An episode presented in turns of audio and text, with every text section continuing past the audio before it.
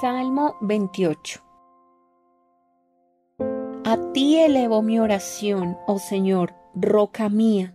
No cierres tus oídos a mi voz, pues si guardas silencio mejor sería darme por vencido y morir. Escucha mi oración que pide misericordia, cuando clamo a ti por ayuda, cuando levanto mis manos hacia tu santo templo.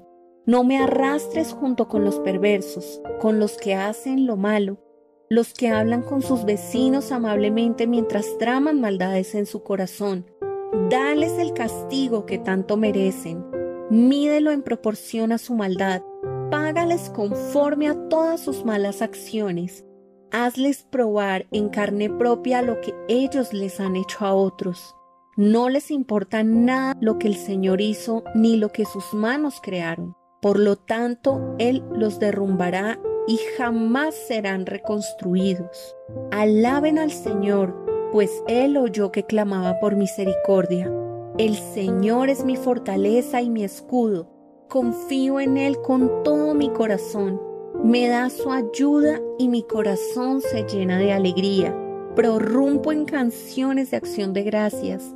El Señor le da fuerza a su pueblo. Es una fortaleza segura para su rey ungido. Salva a tu pueblo.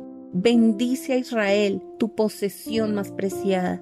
Guíalos como un pastor y llévalos en tus brazos por siempre.